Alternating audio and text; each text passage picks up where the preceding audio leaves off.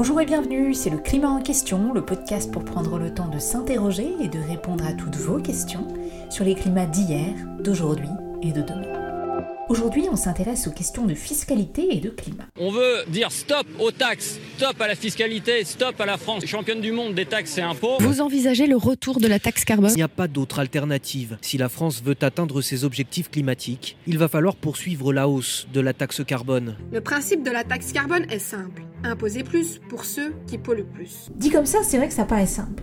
Et pourtant, dans sa mise en œuvre, une taxe carbone est toujours beaucoup plus compliquée. Alors aujourd'hui, dans le climat en question, on continue notre série sur les questions économiques et financières liées à la transition écologique et on s'intéresse à ces questions complexes de fiscalité environnementale qu'on essayera de rendre le plus intelligible possible. Pour en discuter, je suis comme d'habitude avec Sylvestre Huette, journaliste scientifique, et Gilles Ramstein, paléoclimatologue. Bonjour Sylvestre et Gilles. Bonjour. Et c'est surtout vers toi, Sylvestre, que je vais me tourner pour introduire ce sujet, et nous aurons la chance d'être rejoints en deuxième partie d'épisode par Mireille Chirolo-Assouline, qui est une spécialiste de ces questions de fiscalité environnementale. Alors, pour commencer avec une question finalement assez simple, Sylvestre, pourquoi est-ce que les gens, alors même qu'ils sont sensibles à la cause environnementale, la taxe carbone, il n'y a rien à faire, ils n'aiment pas ça? Oui, bien sûr, les gens n'aiment pas ça. Comme le souligne le dernier rapport du groupe 3 du GIEC, il y a deux problèmes avec la fiscalité carbone en direction des consommateurs particuliers, euh, à la différence des, des consommateurs euh, entreprises. Le premier problème, c'est la perception de la taxe carbone. Est-ce qu'elle est juste ou est-ce qu'elle est injuste? Il y a une relation d'airain entre le problème de la fiscalité carbone euh, telle qu'on la présente aujourd'hui et la perception de l'injustice ou de la justice climatique par euh, les populations et par en l'occurrence les consommateurs. S'ils ont le sentiment et encore plus si c'est la vérité. Que la taxe carbone va se traduire par le fait que les pauvres vont plus payer proportionnellement que les riches pour la politique climatique, alors, eh bien, ils n'aiment pas ça, en tout cas, ça passe pas. On l'a vécu en France, euh, notamment avec le mouvement des Gilets jaunes de protestation qui a démarré avec le refus d'une augmentation des euh, carburants, du prix des carburants routiers provoquée par l'instauration d'une taxe carbone. Donc le problème de la justice est lié à celui de l'efficacité ou de l'acceptation de la euh, fiscalité carbone. Et puis il y a un deuxième problème, c'est celui de la possibilité concrète pour l'acteur économique qu'est le particulier, poussé soi-disant par l'augmentation du prix euh, du produit carboné, à choisir un autre produit, un autre service, un autre moyen technique d'avoir le même service, par exemple un moyen de transport. Euh, évidemment, le problème c'est que ça ne marche que si l'alternative non carbonée est techniquement, matériellement, concrètement disponible. Si euh, vous augmentez le prix des carburants routiers par une taxe carbone et que pour le même trajet, il y a la possibilité d'emprunter un transport en commun ou euh, un transport euh, techniquement décarboné, alors on peut imaginer que la fiscalité carbone, même si elle n'est pas bien acceptée, va quand même être efficace parce qu'il y a la possibilité matérielle de switcher vers le moyen, le service euh, décarboné. Mais si ce moyen, ce service n'existe pas, parce qu'on n'a pas encore construit la ligne de chemin de fer, euh, qu'on n'a pas encore mis en service une ligne de car, de tramway, de métro, de ce que vous voudrez, euh, eh bien en réalité, le consommateur n'a pas le choix. La seule chose qu'il peut faire, c'est payer plus cher son carburant. Et il ne peut pas en fait utiliser un moyen décarboné pour le même service. Et donc tant qu'on n'a pas fait précéder la fiscalité carbone pour les consommateurs, d'une part euh, par euh, des politiques macroéconomiques qui permettent de faire de la redistribution en direction des plus pauvres, et d'autre part qu'on n'a pas mis en place matériellement les euh, alternatives décarbonées, alors la, fiscalité carbone en direction des consommateurs particuliers est à la fois peu efficace et pas acceptée. Donc il faut que cette taxe carbone ou la fiscalité environnementale rime avec euh, justice sociale. On va y revenir avec notre invité. Mais est-ce qu'au moins ça marche quand on la met en œuvre pour réduire les émissions de CO2 Alors, en fait, ce qu'on peut dire, c'est que là où on a fait d'abord euh, l'alternative technique et euh, qu'on a présenté ça dans le cadre d'une politique éventuellement redistributive, on a des succès. C'est ce qui est observable par exemple en Suède. En revanche, là où on a pas d'alternative et pas de justice, c'est pas accepté, du coup on la met pas en œuvre, comme en France, ou on la met en œuvre, mais ça n'a pas d'efficacité. Et d'autre part, si on observe les euh, fiscalités carbone et les marchés carbone, non pas sur les, particuliers, mais euh, cette autre catégorie d'acteurs économiques que sont les entreprises, alors euh, le problème est un petit peu différent. Disons que si on regarde le marché carbone sur les grandes entreprises, notamment de production d'électricité dans l'Union européenne, ce qui n'a pas marché, c'est que d'abord on a donné des quotas trop large, donc euh, ça ne coûtait pas cher parce que tout simplement euh, les entreprises euh, pouvaient continuer à utiliser les moyens carbonés sans avoir à trop payer de taxes. Donc ça c'est le problème de la dimension du marché, mais bon ça a été corrigé. Et d'autre part, il faut que le coût de la taxe carbone soit dissuasif et que le total coût de la taxe carbone plus coût euh, du moyen carboné utilisé soit nettement plus cher que le coût du moyen moins carboné ou décarboné alternatif pour que les entreprises décident réellement de euh, passer de l'un à l'autre.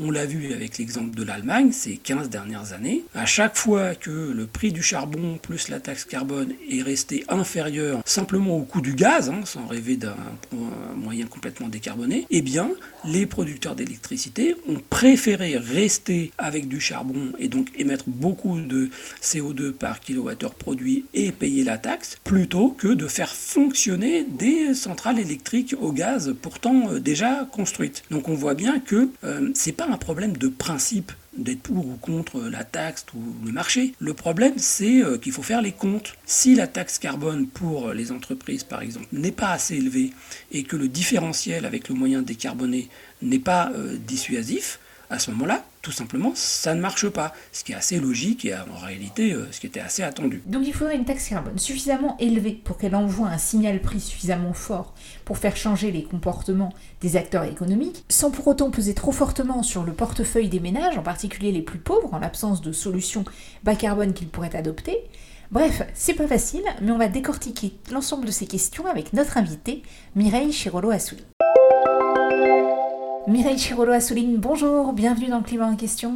Bonjour. Vous êtes professeur à l'université Paris 1 Panthéon-Sorbonne ainsi qu'à la Paris School of Economics et vous êtes une spécialiste de ces questions de fiscalité environnementale. Alors pour commencer, en termes simples, comment est-ce qu'on peut expliquer ce que c'est que la fiscalité environnementale? Est-ce que vous pouvez donner d'autres exemples? Ben, La fiscalité écologique, euh, elle est fondamentalement définie par son objectif. Et l'objectif, hein, c'est la préservation de l'environnement, c'est la réduction des pollutions. Et euh, quelque chose auquel on ne pense pas toujours, c'est que du point de vue des fiscalistes, elle comprend à la fois des taxes, mais aussi des subventions si celles-ci sont favorables à l'environnement. Alors, comme exemple, vous avez mentionné la, taxe carbone hein, qui euh, vise à réduire les émissions de dioxyde du carbone parce que c'est le principal gaz à effet de serre, mais euh, il existe par exemple des taxes sur les polluants de l'air. Euh, qui sont néfastes à la, santé. En France, hein, il y a des taxes spécifiques qui font partie d'un dispositif qu'on appelle la taxe générale sur les activités polluantes. Et euh, il y a donc euh, des taxes sur les oxydes d'azote, sur les oxydes de soufre, sur les poussières en suspension.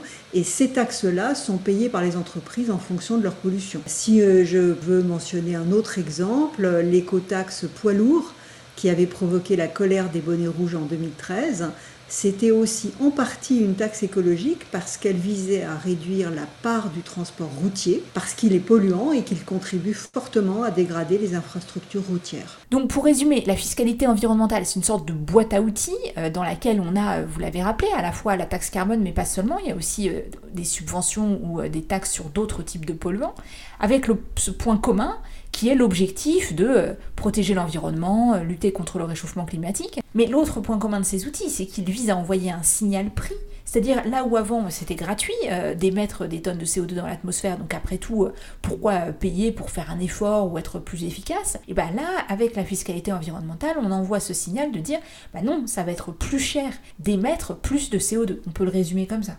oui, tout à fait. Euh, la fiscalité écologique, hein, euh, donc son but, hein, c'est de provoquer une hausse du prix des produits polluants par rapport aux produits non polluants ou moins polluants. Le mécanisme fondamental, c'est de provoquer cet écart de Et euh, on dit que c'est une fiscalité incitative parce qu'elle incite à consommer moins de produits polluants. Donc autrement dit, la taxe carbone, qui est souvent taxée d'être une taxe punitive, serait en fait une taxe incitative, puisque au lieu de vous punir pour émettre du CO2, elle vous encouragerait à en émettre moins. Et l'un des points importants, c'est qu'elle est très différente de la fiscalité habituelle, qui est une fiscalité de rendement. Si je prends par exemple la TVA, la TVA frappe tous les produits au même taux les polluants et les moins polluants sont taxés de la même façon. Parce que la TVA a pour but d'augmenter les revenus de l'État. Alors bien sûr, il y a des taux réduits sur certains produits, mais ce n'est pas en fonction de leurs caractéristiques polluantes. Il y a des taux réduits de TVA sur l'alimentation parce qu'il s'agit de ne pas frapper trop fort au moment de l'achat de produits de première nécessité. Mais la, logique de la TVA, c'est d'obtenir des recettes fiscales stables, d'un montant élevé, et donc il faut préserver le volume de sa base fiscale, c'est essentiel. Mais euh, la logique de la fiscalité écologique, c'est justement exactement le contraire. Il faut réduire de plus en plus la base fiscale, même si cela réduit les recettes. Autrement dit, ce que vous nous dites, c'est que la taxe carbone est très différente des taxes classiques qui s'appliquent sur une large assiette, c'est-à-dire en gros quasiment sur tout comme la TVA, dont le but n'est pas tellement euh, d'inciter les gens à acheter euh, plutôt du pain ou plutôt du fromage, mais juste de récupérer des recettes fiscales qui permettent ensuite à l'État de financer plein de choses très utiles, comme les écoles, les hôpitaux, enfin plein de choses qui permettent à la société euh, de, bien fonctionner. Là où la taxe carbone, en fait, vise sa propre perte, si je puis le dire ainsi, puisque l'idée, en tout cas en théorie, c'est que plus on va taxer le CO2, moins les gens vont émettre de CO2, et du coup, moins il y aura de recettes de cette taxe carbone euh, sur les émissions. Mais bon, ça c'est pour la théorie de long terme, parce qu'à court terme quand même, quand on met en place une taxe carbone, en général ça fait mal au portefeuille, les gens n'aiment pas du tout ça, et souvent ils demandent mais pourquoi est-ce qu'on nous applique à nous une taxe carbone alors qu'on pourrait euh, faire euh, plutôt des réglementations ou par exemple des standards d'efficacité énergétique ou tout simplement euh, des interdictions par exemple sur la vente des véhicules thermiques à partir d'une certaine date comme ça a été fait. Pourquoi les économistes pensent que la fiscalité environnementale est tellement importante? Alors, contrairement à ce que les gens croient, euh, les standards obligatoires ou les interdictions font aussi peser un coût sur les acheteurs. Parce que les, producteurs euh, de, véhicules à qui on impose de respecter des standards obligatoires, ça représente pour eux un certain coût dans la production, sinon ils le feraient naturellement, ils le proposeraient naturellement, et ce coût-là, ils le transfèrent dans les prix. Donc de toute façon, euh, il faudra que les acheteurs paient plus cher hein, et euh, rien n'est rien n'est gratuit. Le gros inconvénient des standards d'efficacité, c'est qu'ils provoquent des effets rebonds. En tout cas, ils les permettent. Lorsque les véhicules thermiques, nos véhicules traditionnels, sont devenus moins consommateurs de carburant, à prix du carburant inchangé, cela s'est traduit pour les automobilistes par une baisse du coût au kilomètre parcouru. Oui, en gros, si le prix de l'essence augmente pas et que votre voiture est plus efficace, bah avec un plein d'essence, vous pouvez aller plus loin pour le même prix. Et beaucoup d'entre eux ont alors parcouru davantage de kilomètres avec leur voiture au lieu d'utiliser le train, par exemple. Et donc, même avec des standards d'efficacité, il faudrait aussi augmenter le prix des carburants ou des combustibles fossiles. Et dans ce que vous avez dit, il y a autre chose qui m'interpelle. Quand on parle d'incitation pour les chèques énergie ou les différentes aides, en fait, c'est trompeur. Ce sont surtout des subventions et qui ne sont pas forcément écologiques. Ça n'est pas plus ni moins incitatif que la fiscalité c'est un autre type d'incitation, c'est surtout une subvention. Et l'aide à l'achat de véhicules, c'est bien une subvention écologique lorsque c'est une aide à l'achat de véhicules non, non émetteurs. Mais par exemple, le chèque énergie, ce n'est absolument pas une subvention écologique, ce n'est absolument pas une bonne incitation parce qu'elle n'incite pas à réduire la consommation d'énergie. Donc, donc c'est une terminologie qui est un peu trompeuse, c'est-à-dire que euh, dans, le débat public, ça, se résume maintenant à fiscalité, c'est punitif, et verser des subventions ou des aides, c'est une incitation. Non, la fiscalité écologique, elle est aussi incitative. Et surtout, le problème des subventions, c'est qu'il faut les financer par des recettes. Au contraire des taxes, qui, elles, procurent des recettes, et euh, si ces recettes sont bien utilisées, à ce moment-là, ça peut permettre euh, l'acceptation de cette fiscalité. Donc ce que vous nous dites en fait, c'est que d'un point de vue d'économie, c'est attention, ne soyons pas naïfs, c'est pas parce que avec des standards ou des réglementations, on voit moins l'effet direct du prix, c'est quand même moins visible, que au final, on ne se retrouve pas quand même à euh, payer la facture euh, ou, voir une augmentation des prix même indirecte. Et sur les subventions, donc à moins qu'elles soient très ciblées, vous nous dites au fond, c'est une perte d'argent public quoi. On arrose tout le monde euh, ce qui coûte extrêmement cher, et donc il va falloir de toute façon trouver l'argent ailleurs. Donc si je résume, vous, vous défendez quand même cet outil euh, taxe carbone, malgré euh, la difficulté à le faire accepter par l'opinion. Alors, moi, moi, je suis convaincue que c'est un instrument dont on ne peut pas se passer. Il faut l'accompagner d'autres choses. Et, et, mon point de vue, c'est que au lieu de se dire que c'est l'instrument qui ne passe pas, on ferait mieux de se demander si ce n'est pas la manière qui a été défaillante. Parce que la taxe carbone ne peut pas être mise en place sans explication sans anticipation ni sans accompagnement. Que la taxe carbone seule frappe davantage les ménages aux revenus les plus faibles, c'est vrai, et tous les économistes de l'environnement le disent depuis des décennies et disent depuis des décennies qu'il ne faut pas mettre en place simplement toute seule une telle taxe. Euh, par exemple, en Suède, évidemment, ce n'est pas ce qui a été fait. Et en Suède, le débat a été approfondi, les euh, contribuables, les citoyens ont été prévenus, on leur a expliqué pourquoi on faisait ça et des mesures d'accompagnement ont été prises en même temps. Et par exemple, au moment de la crise des Gilets jaunes, abandonner la hausse qui était prévue à ce moment-là a justement donné du crédit à l'idée que cette hausse n'était pas nécessaire puisqu'on pouvait y renoncer. Et le message a donc été désastreux. Pour moi, il aurait mieux valu euh, maintenir la trajectoire prévue, expliquer à quoi ces recettes allaient être utilisées et justement les utiliser a priori en distribuant des soutiens aux revenus les plus faibles et des aides au changement de véhicule à ceux qui doivent vraiment en avoir un. Donc il y a vraiment plusieurs actions à mettre en place en plus de la taxe carbone. Il ne faut pas juste lancer une taxe carbone comme ça euh, sans préparation, notamment donc des efforts de pédagogie et de communication pour expliquer à quoi ça sert, des efforts de transparence sur l'utilisation des recettes que va rapporter cette taxe et puis des efforts très important pour aider les ménages les plus pauvres. Alors on va revenir à l'utilisation des recettes, mais avant je voudrais quand même vous demander, du coup si c'est tellement compliqué, qu'il faut tellement de mesures d'accompagnement, est-ce que ce serait pas plus simple d'appliquer une taxe carbone, surtout sur les activités les plus polluantes? On entend souvent dans les manifestations climat, il faut taxer les gros pollueurs et donc les plus grosses entreprises, ou sur des activités qui aujourd'hui euh, payent très peu, voire pas du tout, euh, de taxes, notamment par exemple sur le kérosène pour des jets privés ou l'aviation. Est-ce que ce serait pas possible d'avoir une taxe presque même potentiellement euh, proportionnelle aux usages Alors d'abord, il faut quand même être bien conscient que les entreprises n'échappent pas à la taxe carbone. Et c'est une erreur de croire ça. Tous les acheteurs de produits fossiles doivent la payer sauf celles qui sont soumises au marché carbone. Mais dans ce cas-là, de toute façon, ces entreprises paient un prix du carbone sur le marché. Euh, c'est pas forcément exactement le même taux que la, taxe carbone, mais actuellement, par exemple, le prix du carbone sur le marché est plus élevé que le taux de la taxe carbone pour les autres euh, donc les entreprises paient. Maintenant que toutes les utilisations ne soient pas taxées, ça c'est effectivement une erreur. Euh, il faudrait taxer le kérosène, pas seulement pour les jets privés d'ailleurs, mais pour tous les trajets en avion. Au niveau international, le problème, c'est qu'il existe des accords signés depuis longtemps qui empêchent de le faire, mais il faudrait revenir sur ces accords. Ce qu'on peut constater, c'est qu'en Europe, chaque pays membre a la possibilité de taxer ses vols domestiques, mais aucun ne le fait. Alors actuellement, le transport aérien ne compte que pour 2% des émissions mondiales, mais on s'attend à ce que ces émissions totales soient multipliées par 7 à l'horizon 2050. Donc on constate là la nécessité de taxer ces, euh, émissions. Maintenant, taxer proportionnellement plus euh, les ménages les plus riches, hein, ça suppose de coordonner euh, des données qui sont des données de consommation directement à la pompe, enfin ou auprès des vendeurs et des données plus fiscales, hein, parce que euh, enfin bon, le, fait d'être plus riche, c'est une notion de, de, ménage, hein, de, foyer fiscal. Ça complique les choses et ça risque d'être constitutionnellement non faisable. Donc euh, la, la, solution est toujours la même en fait, c'est taxer tout le monde de la même façon, mais aider massivement ceux qui ont des, les revenus les plus faibles. vous venez de mentionner marché carbone, c'est vrai qu'on en parle souvent aussi.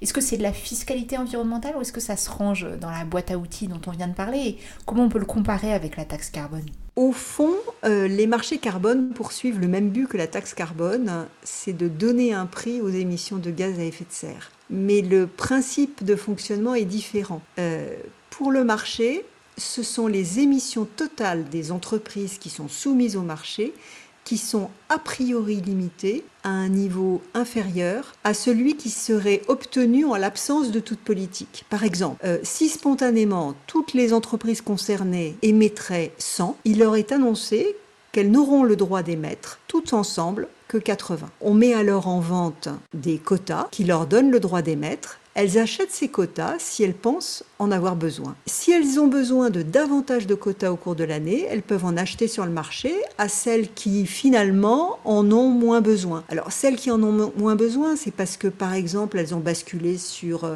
l'utilisation d'énergie renouvelable, ou elles ont amélioré leur efficacité énergétique, ou elles ont produit moins. Par exemple, lors d'une crise économique, c'est ce qui se passe. Et alors, sur le marché de ces quotas, se forme un prix du quota, qui est le prix du carbone. Donc, en gros, on a toutes les entreprises, on met une espèce de plafond carbone au-dessus de leur tête, on alloue un certain nombre de quotas où on peut les vendre, et ensuite va se créer un marché où elles peuvent échanger leurs quotas entre elles selon donc si elles sont très émettrices et qu'elles en ont besoin de beaucoup, ou si elles ont fait des investissements pour limiter leurs émissions et donc elles en ont besoin de moins. Alors la différence entre le marché et la taxe, c'est qu'avec le marché, la cible en termes de volume d'émissions est connue à l'avance et elle sera forcément atteinte. Le cas du marché, donc le, prix va fluctuer en fonction de la situation économique ou des choix technologiques ou des innovations. En revanche, pour la taxe, le taux est fixé par la loi, euh, soit euh, année après année, soit euh, en trajectoire et le résultat en termes d'émissions n'est pas connu à l'avance. Donc c'est la grosse différence. On pourrait faire un épisode, voire même plusieurs, sur euh, les marchés carbone, mais je voudrais en revenir à la taxe carbone, en particulier à la question des recettes dont vous nous parliez tout à l'heure. Alors qu'est-ce qu'on fait avec ces recettes? Est-ce qu'on peut les réutiliser, euh, vous nous disiez par exemple, pour aider les ménages les plus pauvres, ou pour euh, d'autres missions régaliennes ou sociales de l'État? Par exemple, dans certains pays, on voit qu'elles peuvent être utilisées pour des fonds climat ou pour la santé. Qu'est-ce que vous en pensez? Il y a un point préalable, hein, c'est que euh, en raison de l'objectif même de la fiscalité écologique, hein, euh, les recettes hein, qui peuvent être perçues par l'État ont vocation à diminuer au cours du temps par l'érosion de la base fiscale. On en revient à l'idée de tout à l'heure. Plus il y a de taxes sur le CO2, moins normalement il euh, va y avoir de CO2 émis puisque ça coûte plus cher, et moins il y a de CO2 émis et puis à terme on espère quasiment plus du tout, et ben moins il y a de recettes sur cette taxe. Donc il ne faut pas tabler dessus pour des dépenses euh, récurrentes et pérennes. Par exemple, il ne faut pas prévoir de financer massivement euh, le secteur de l'éducation par euh, les recettes de la fiscalité écologique, parce que ça voudrait dire qu'on se fondrait sur des recettes destinées, destinées à se réduire dans l'avenir. Mais on peut utiliser ces recettes pour soutenir le pouvoir d'achat donc des plus, des plus touchés par la taxe, ou pour accompagner la transition écologique, par exemple par des actions de formation et de reconversion des travailleurs des secteurs euh, en transformation en raison de la transition écologique. Je pense euh, aux travailleurs du secteur automobile, par exemple, des sous-traitants du secteur automobile, dont certains ben, vont devoir se reconvertir et donc euh, il, est, il est absolument essentiel de prévoir ces actions de reconversion parce que l'acceptabilité passe par là aussi.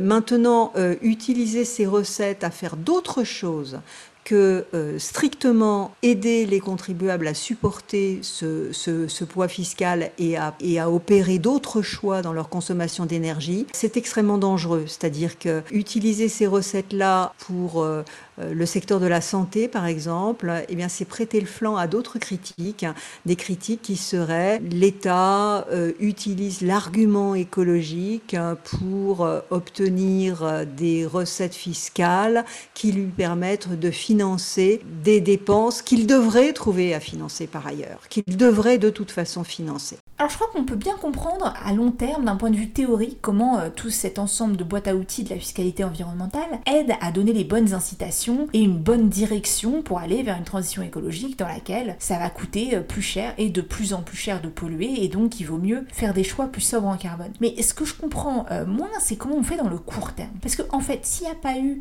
pour reprendre un mot à la mode de planification écologique en amont, s'il n'y a pas eu des solutions développées, par exemple dans les transports, pour offrir des solutions alternatives, comme le covoiturage, les transports en commun ou euh, une aide à l'achat de véhicules plus efficaces, le moment où la taxe carbone est appliquée, qu'elle tape au portefeuille des particuliers et notamment des ménages modestes, si je puis dire, c'est un peu trop tard. Et en plus, si vous nous dites que cette aide aux particuliers doit être financée par les recettes de la taxe carbone, on arrive toujours trop tard. Donc d'un point de vue d'acceptabilité, c'est quand même vraiment très difficile de comprendre comment ça peut marcher si les alternatives ne sont pas déjà là avant. On reprend un peu ce que nous disait Sylvestre tout à l'heure. Oui, euh, vous avez raison, il y a un problème de temporalité et d'anticipation, à la fois de la part de tout un chacun, dans ses, dans ses propres décisions et euh, de la part des collectivités locales et de, et de l'État.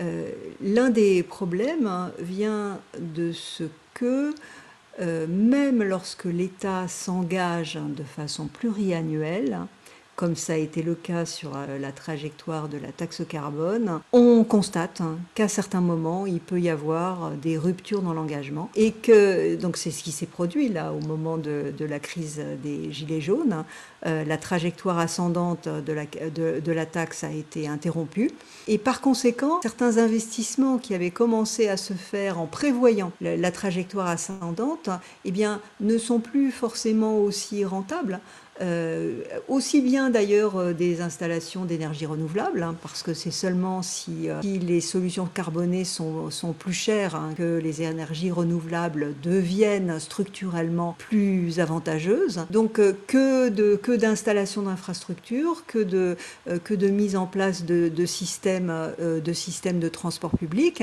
Et donc s'il y a comme ça des, des, ruptures dans, dans les engagements, ça, ne facilite pas les les investissements de long terme par tous. Mais s'il y a un engagement qui est pérenne et que toute la pédagogie est faite autour et que euh, que, enfin on pratique euh, cette euh, planification écologique.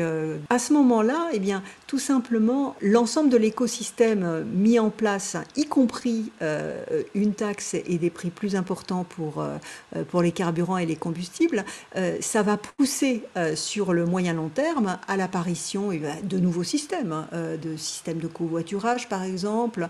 Ça va, ça va pousser les citoyens un peu partout à réclamer euh, des infrastructures euh, pour pouvoir circuler en vélo, euh, ce qui a commencé à se produire, mais, mais, mais qui peut se développer encore.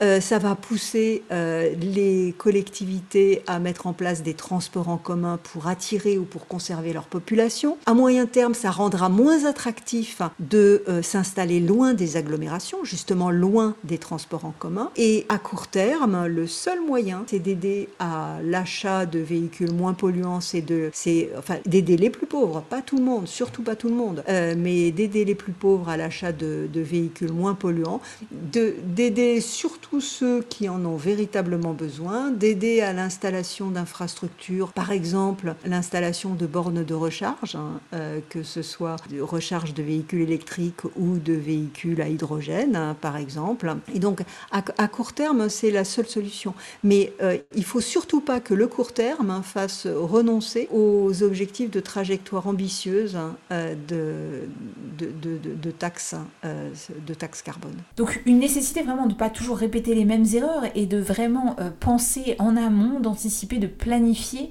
pour pouvoir articuler ces différentes échelles de court terme et long terme, on pourrait dire aussi de fin du mois et fin du monde, pour que ça se passe le mieux possible. Alors pour terminer, puisque on s'approche déjà de la fin de cet épisode, je reviens pour le coup au très court terme, puisque là on va avoir un nouveau gouvernement, après priori, on entend que euh, finalement la transition écologique serait au cœur des priorités.